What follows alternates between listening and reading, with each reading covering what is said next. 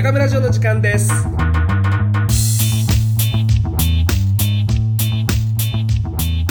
んにちは中村ジオの時間です。本日もよろしくお願いいたします。皆さんいかがお過ごしでしょうか？天気がかなり涼しくなってきていいですね。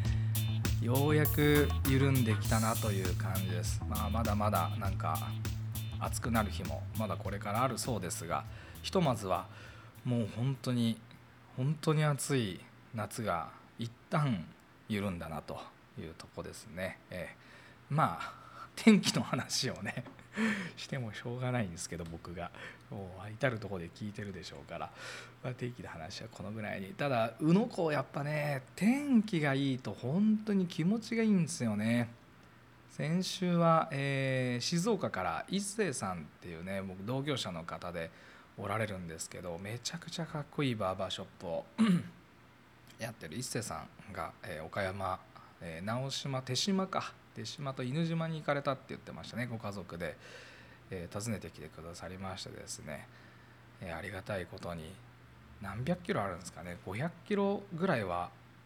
片道ありますよね。お盆に遊びに来てくださいました。ありがとうございます、えお会いできてお会い,、まあ、お会いしたことはもちろん今まで何度もあるんですが、えー、こんなところで UNO で会えるなんてっていうのは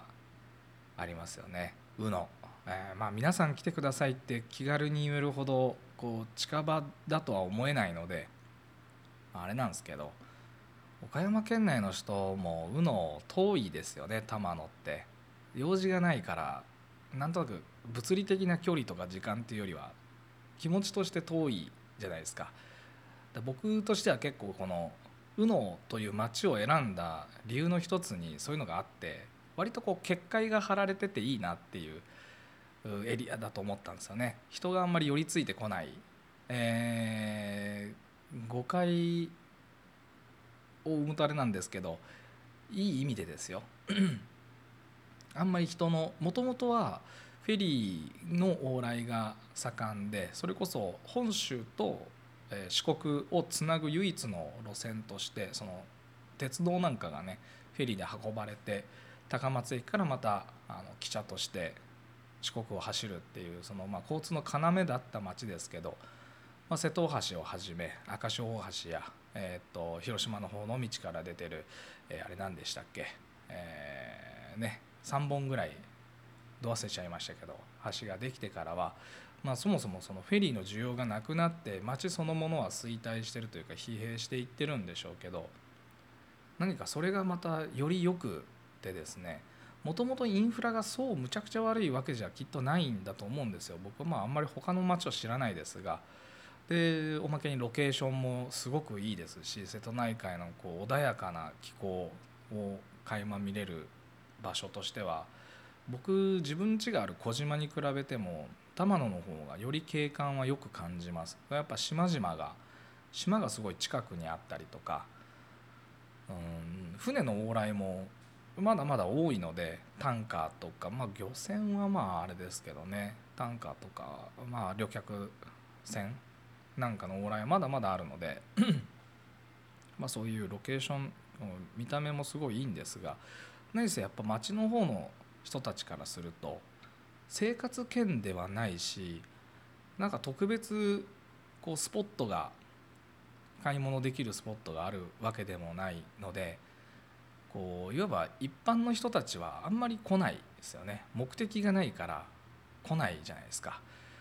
だからすごいいいんですよね。一番こう苦手なタイプの人たちが寄りついてこないしそれでいて人がいないわけじゃないので商売もできるし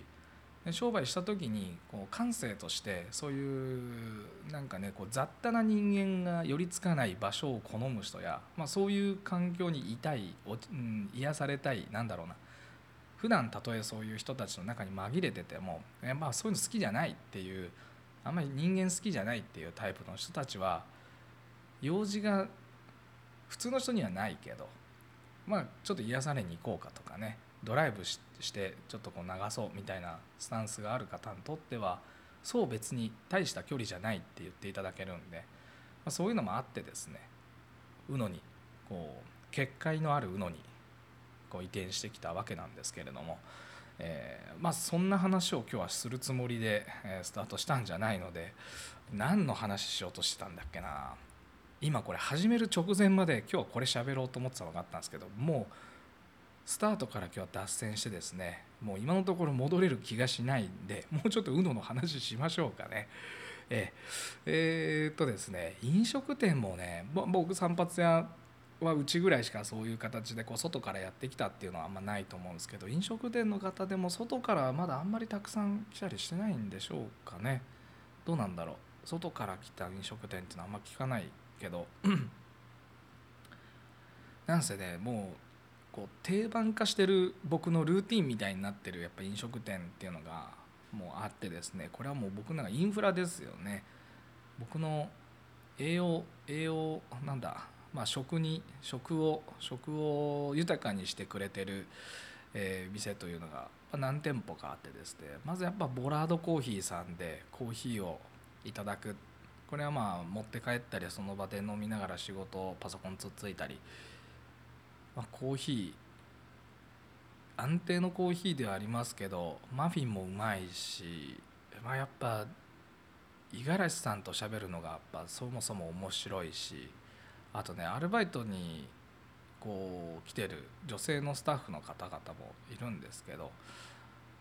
うん、やっぱ面白いですよねお二人とも面白いなと思います。まあ、普段店で居座ってる時は大体パソコン広げてるんでなんか別の作業はしてるんですけどまあ、非常に面白いですね。あんなコーヒー屋さんはやっぱ他にはないと思うんですよ。あ比較するものがないんでピンとこないかもしれないですけど例えばスターバックスとかに行ってパソコン広げて意識高く仕事するってことはあったとしてもそこにいるこうスタッフの方やまあまあマネージャーの方やオーナーの方と話す機会やそこで話を深めていくってことはあんまりないと思うんですよね。表面的な会話はするかもしれないですけどでもそのね表面的な会話なんてしなくてもいいのでうんそれこそ僕が最初にした天気の話とかもうこうフィーリングで気持ちいいですねっていう話で十分じゃないですか。まあお互いそれは見りゃ分かるし風が吹きゃ気持ちいいしなんでまあそういったところで言うともうその街にあるような飲食店だと飯を食わすところっていうスタンスが基本前提にありますよね。うん、見栄えのいい飯を提供してる持ってる、まあ、入れてるドリンク出してる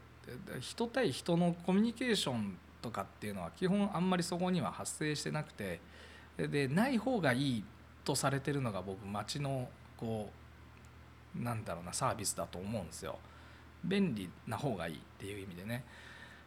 で宇野とかに来てその結界の張ったこの街の中に来るとですねその利便性なんてそもそも存在ほとんどしてないと思うので街に比べると本当に不便なところがたくさんある反面やっぱその不便さのたしなみ方みたいなのを皆さんで工夫してたりとか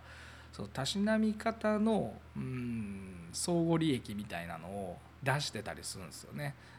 それがすごい心地いいなと思っったりしてます。あコーヒー屋さんとかでいうとなんかまあそういう空間うんプロデュースした作られた空間ではなくて出来上がっていってる空間がすごい良くて自分が作ってるわけじゃないけど自分もそこにこう空気感として一つなんかこうね加担してる感じっていうのがねすごい良くてですね。ななんかそういうの好きですよね。あの東山ビルというビル全体がそういう様相を持ってるのでまあ、そういうとこにこう入れるのが面白いなと思います。他にも、えー、老舗さんでいうとやっぱ大阪屋食堂さんとかっていう食堂もですねもうこれも週に何回行ってるのか数えたりはしてないですが、まあ、1度や2度じゃなく1週間のうち何度か行くんですけどえー、と最近はですねこれ以前ちょっと喋ったと思いますけど僕大体生姜焼き定食しか頼めなかったんですがまああのご提案していただいてもうお任せでいろいろ出すよって言ってふ言ってくださってからはですね基本僕自分でリクエストしてないんですよね。もうアルカアラカルトを出してもらってるっていう感じで、えー、先日食べたのはですね豚キム豚キム定食になるのかな？豚キムって呼ぶの？あれ。キムチと豚肉炒めたやつですね。の定食食べました。美味しいですね。レポートはできないですけど。食レポみたいなのはできないですけど。美味しいですね。その前はブリカマだったかな。魚定食のブリカマが出てきたんじゃないかなと。なんかそんな調子でですねもう本当に自分のリクエストと関係なくどんどん出てくるんでもう家の飯ですよね。今日何かなみたいな楽しみがあってですね。僕まあ家で自分の奥さんが作るご飯すごい好きなんですけど、まあ、近いものがあるなと思います。今日何だろうなっていうね。だパターン化するのはまあ当然材料の仕入れなんかもあるからパターン化するのはもうそれはあるでしょうけど、まあ、そういう楽しみを持っていける店っていうのもう街ではなかなかそこまでできないしそんずうずうしくてとてもじゃないけど僕もそんなリクエストできないですよね。あの僕が来たらあの適当に何か作ってよみたいなそんな横柄なことはなかなかできないですけどなぜだかこの宇野という町ではそれが許されてる気がしてファミリーな感じがあってですね。まあ親戚ぐらいにしときましょうか。あのあんまりグイグイ食い込めるタイプじゃないので、まあ、親戚ぐらいの感覚でリクエストできるっていうのは、まあ、こう UNO ならではなのかなと思ったりしてます。だからまあ旅行客の方とかでもなんかそういう面白みを持ってもしこの放送を聞いてる方で UNO に遊びに来たら例えばその大阪屋食堂さんなんか行った時にはですねあの散髪屋の中村が言ってたようなお任せで今日なんかお願いしますみたいな、まあ、苦手な食べ物だけ伝えておいてネギ食えねえとかね。うちの奥さんネギちなみにいつも何かネギ抜きでっていつも言ってますけど、まあ、ネギ食えねえとかねそういう苦手なものがあれば、まあ、そういうふうに言っといてですねあのおじさん困らしても面白いなと思います。あとなんだろうな。8月は暑いから休みを取るピザ屋とかね。ピザベースさんあるんですけどね。あのオーナーの方まだ若いんですけどすごい若いんですけどこの大体去年も8月はもうとにかく暑いと。店内窯もあってでもそもそも気温も高いしもう8月なんで暑いからピザ食わねえだろうっつって休んじゃうんですよね。これがいいっすよね。8月は休むっていう暑いからっていう理由で休むっていうね。こんなのはなかなか街にはいないでしょう。ええ。こういうの好きですね。うののいいとこだなと思います。日曜日も休みますしね皆さん。日曜日だから休むっていうね シンプルですよね。そうなんですよ。日曜日なんてねみんな休みじゃないですか。休みはいいと思うんですよね。で例えばボラートさんの横にエイトワイヤーさんっていうねあのハンバーガー屋さんがあるんですけど大体日曜日に結構人来ちゃうんですよ。でなんで休みじゃねえかみたいなことぶつくさ言ってるバカがいるんですけどね。いや日曜日だから休むだろうと思うんですよね、えー、なんお前ら休みだろうと。飲食店が休んでたってそれは当たり前じゃないかと思うんですけどね。これ頭の悪いやつらはですねなんかやっぱり街の感覚何でもやってもらえるバブバブな人たちはですねま人が休んでるとイライラしたりするやつもいますよね。まこういうのをこう寄せつけない結界、まあ、最近はちょっとねその結界も緩んできてうん良くも悪くもだと思います、まあ、緩むことで、まあ、変なやつもいっぱい入ってくるけど商売やってる人たちはやっぱ潤うこともあるし、まあ、打ち合わせは関係ないけどうーん町にとってはそれはいい面もあるでやっぱ結界緩むと変なやつら入ってくるんでトラブルも僕が増やすっていう意味ではですねまあ、良くないデメリットもありますがですね、まあ、そういうふうになってますね。テレビとか雑誌とかやっぱりマスコミが入るとしょうもないやつ増える印象がありますけどね。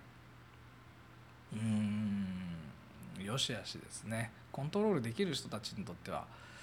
すごいいいことだなと。旅行客も増えてまあねお金飲食店なんか特にお金を落とす人が増えればまあそれに越したことはないかなと思いますが。まあ、ちょうど今しがたこう散髪を終えて帰っていかれた住幅木さんのですね、まあ、尾崎さんオーナーさんと、まあ、さっき喋ってたんですけどオーナーさんもその尾崎さんも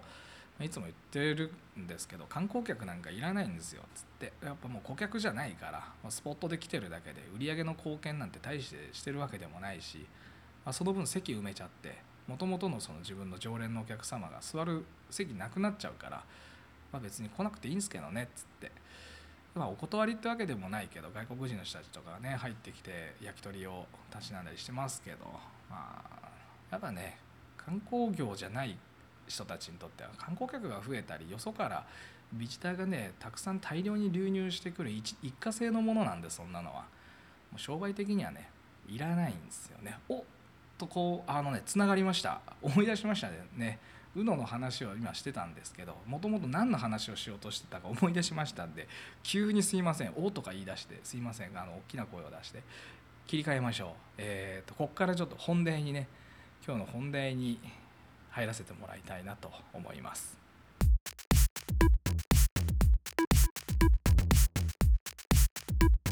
中村城の時間です。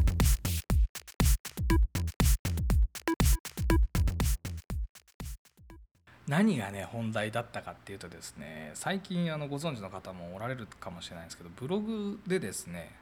えー、零細店舗すいませんゲップでそう、うん、零細店舗に関する経営に関するですね、えー、連載を開始いたしましてですねこんなの書いてるんですけど、えー、読まれた方いるどのぐらいいるんですかね。同業者の方向けに基本的には散髪屋さん向けに喋ってるのが中心なんですけどまあ、これについてですね今日はちょっと喋らせてもらえたらいいななんて思っております。というのが、えー、まあ、書き始めてまだ本当に本題にまだ全然入ってない序章をまだ今書いてる木曜日更新とか言って日曜日まで引っ張ってるぐらい、まあ、何も書けてないっちゃ書けてないんですけど、えー、まあ、書こうと思った発端で言うとここ最近この1年ぐらいの中でですねやっぱうちのお客様その中村商店っていう物販ですね業務用の用品を買ってくださってる同業者の散髪屋さんやま美容師さんたちなんかのお客様の層がだんだんだんだんやっぱ変化してきてですね最初にこううちの商品を手に取っていただける方っていうのはいわゆるまあ全体で言うとイノベーターとかアーリー、えー、アーリーマジョリティの人たちあかなりこう情報を自分で積極的にキャッチしてですねそのものの理解をした上でうちの商品の有用性を見いだして勝手に買うんですよ。なので僕が思ってるこういうものにあった方がいいんじゃないかって思ってることと同じことを考えてた人たちがものを買ってたんですよね。でこの人たちの数っていうのは全体で言うと、まあ、1000ぐらい。全国的に言うと。大体そのぐらいの顧客数でもうここで頭打ちだろうと予測してておおよそそこまで、えー、到達するのに、えー、14年151617 4年ですね4年ぐらいでもうほぼ到達して、まあ、頭打ちしてたと。でそこからじゃあ次戦略的にはですね今度はまあ、まあ、単純にこう大多数の人間を、えー、相手にしていくわけですけどうんこの大多数の人たちにこう販売をしようと思った時にはこの大多数の人たちは大体ねあのまず気づいてはいないんですよね。なぜこれがいるのか何か流行ってるらしいねっていう程度なんです。流行ってるから買おうみたいなこう好奇心の旺盛な方はすでに手に取ってる方がいるかもしれないし好奇心はあって買ってみたいけど価格が高いから買わないでおこうっていう人もまあいるわけですよ。似たような安物があればそれでいいやっていうね。だから本来のこう僕が設定してる、えー、とコンセプトとかそこにある背景理由なんかっていうのには全然アクセスしてこなくて、まあ、似たもの買えばいいやっていう層もいるわけですよ。まあ、僕としては別に物が売れりゃ何でもいいっていうスタンスもありつつもやっぱり自分がこうこだわって作ってきたものなのでもともとのコンセプトを理解していただいた上で買っていただきたいし理解して買っていただくことで成果が出るからそうしてほしいんですよねその成果っていうのは何かっていうときちっと自分のお店のトンマナが整って売り上げを上げていくっていう最終的な結果につなげてほしいわけですよね。まそれをやりたくて、まあ、そういうものの物事の成り立ちっていうのを解説していくような情報発信をしていかなきゃいけないなって思ったのがこの1年ぐらいで取り組み始めたのが本だったりこのラジオだったりとかっていうことでこういう情報発信をしていかなきゃいけないなとまだまだこうピンときてない方にこう埋め込むピースをねかけらをねどんどんどんどんこうきちっと情報提供していきたいなと思うようになったんですよね。SNS っていうのは基本的にはコミュニケーションツールだと理解しててでよくよくこれまでのやり方を考えると割と一方的な情報発信をしてるだけでコミュニケーションは取ってなかったんですよ。えー、特にお店のアカウントとして持ってるものだったりとかまあその事業用のねビジネスアカウントの方はコミュニケーションを取るためにはあまり使わなかったんですよね。でまあもうビジネスアカウントでコミュニケーションも取らないんだったらね正直必要がないんですよね。SNS の意味がないので情報発信なんてできてないんですよ。コミュニケーションになってないので、まあ、必要ないなって。最近はだからその、まあ、運用そのものをあんまりしなくなってきてはいるんですが、まあ、重要なのはですねその何を伝えたいかなのでどうやって伝えるかっていうことはですね、まあ、時代とともに変化していくわけですよ。だから SNS っていうのも、まあ、あの今すごいこう有用性があるので使ってる方も多いと思いますが、まあ、コミュニケーションを取らなくなっていそその SNS でですよ。取らなくても済むようになると SNS は自然に淘汰されてなくなってまあなくなっていくってことはちょっと今のところ考えづらいなとは思いますけどまあ、そうサービスそのものが Facebook なら例えば Facebook も機能をどんどん拡張したりとか変更を加えて新しい時代に即したものにサービスが置き換わってはいくでしょうけど今あるようなものではなくなっていくし僕はその今ある Facebook、Twitter、まあ、一方通行、S、インスタグラムもそうですけど一方通行で発信するんだったら情報量が全然足りてないのでこれはコミュニケーションを取るために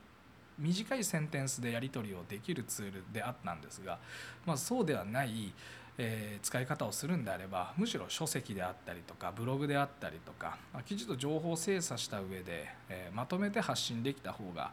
いいんじゃないかと思って、まあ、こう1年この1年というよりはねここ最近半年ぐらいの間にこうこういうことを始めてって。るんですけど先週までとですねこれもう脳の回転が全然違うんですねこれも、えーとまあ、話脱線しそうだなまあいいややめましょう、えー、ということでですね SNS の、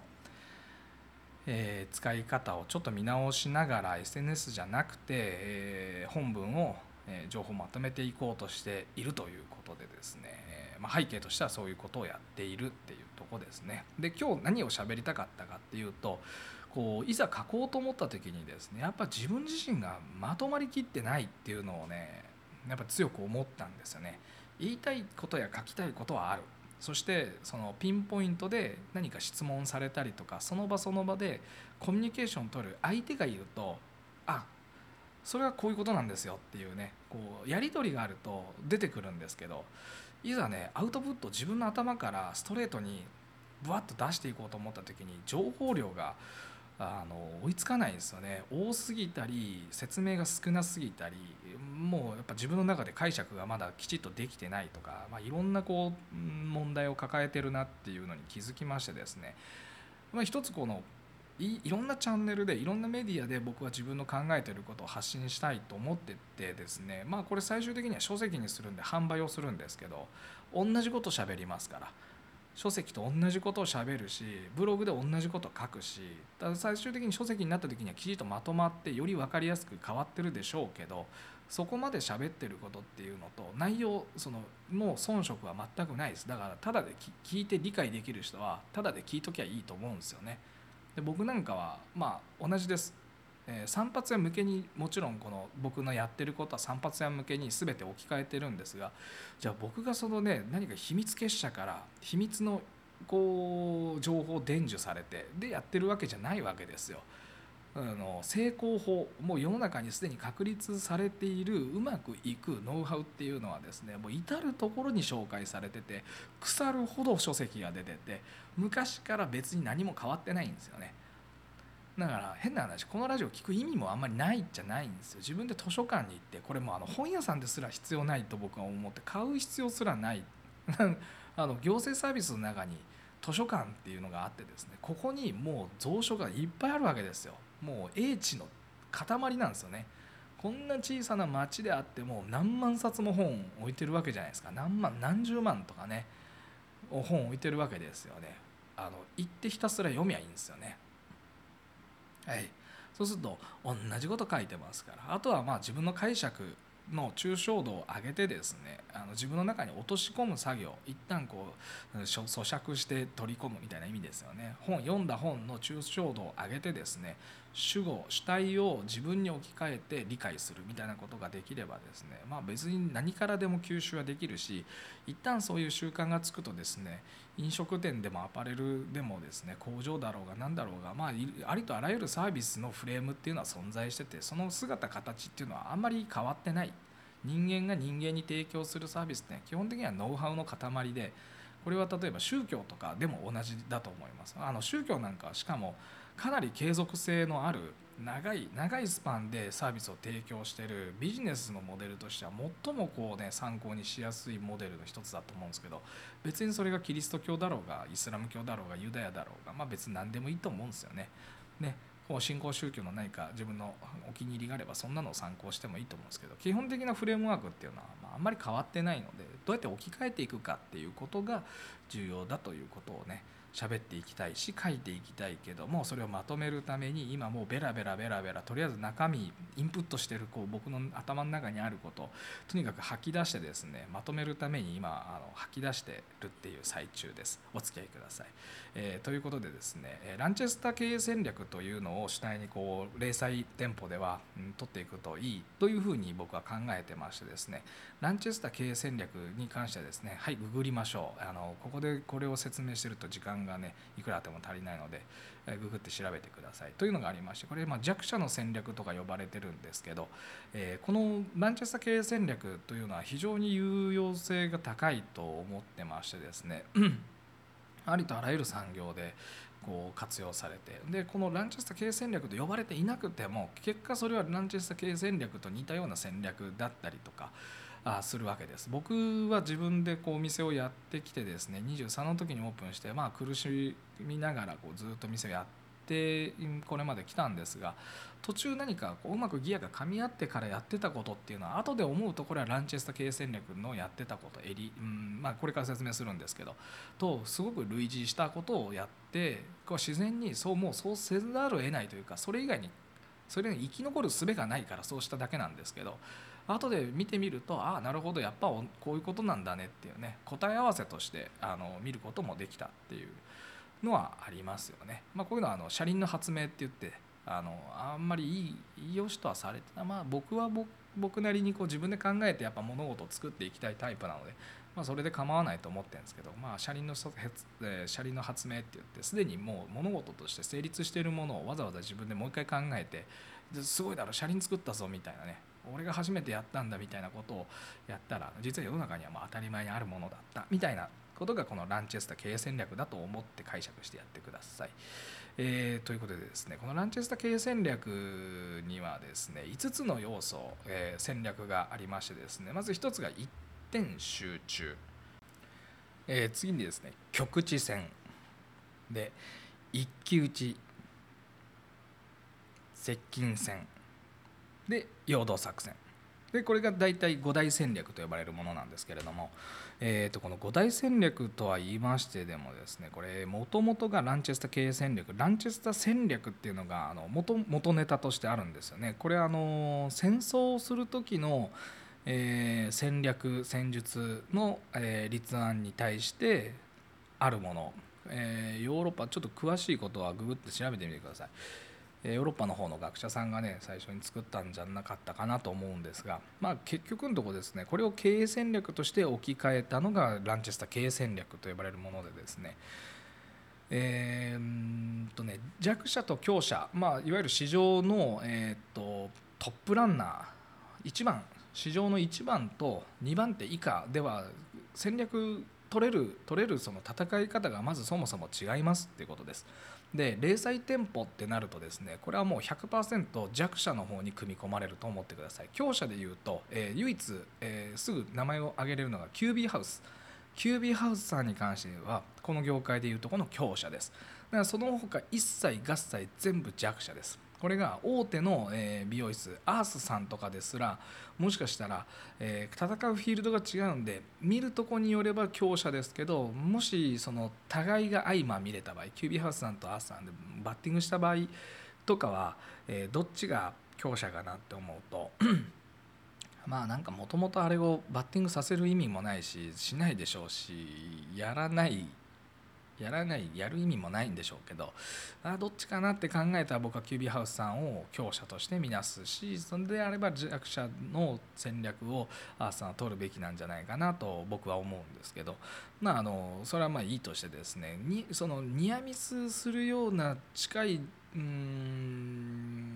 規模の会社同士でも必ずそこには弱者と強者というのが圧倒的にもう完全なイーブンってありえないんですよね。1位と2位っていうね必ずそういう序列があるのでその序列自分がどっちの序列に従って戦うべきかっていうのは、まあ、これを聞いてる零細店舗の人はもう100%これは弱者として聞いていただければいいんじゃないかなと思います。まあ、もうあの局地戦局地戦っていうのはですね、まあえ、っといわゆるエリア戦略ですねどういうエリアでやるかとか何をその自分のエリアとして設定するかっていうとこなんですけどまあすでに店舗がある方やもう出店エリアが決まってる方っていうのは、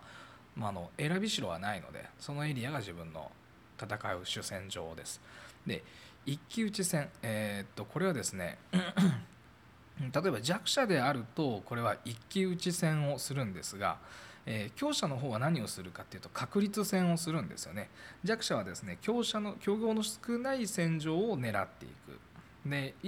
うんうん顧客にとってオンリーワンである、えー、自分の店しかないサービスいわゆる差別化ですよねを徹底して測る。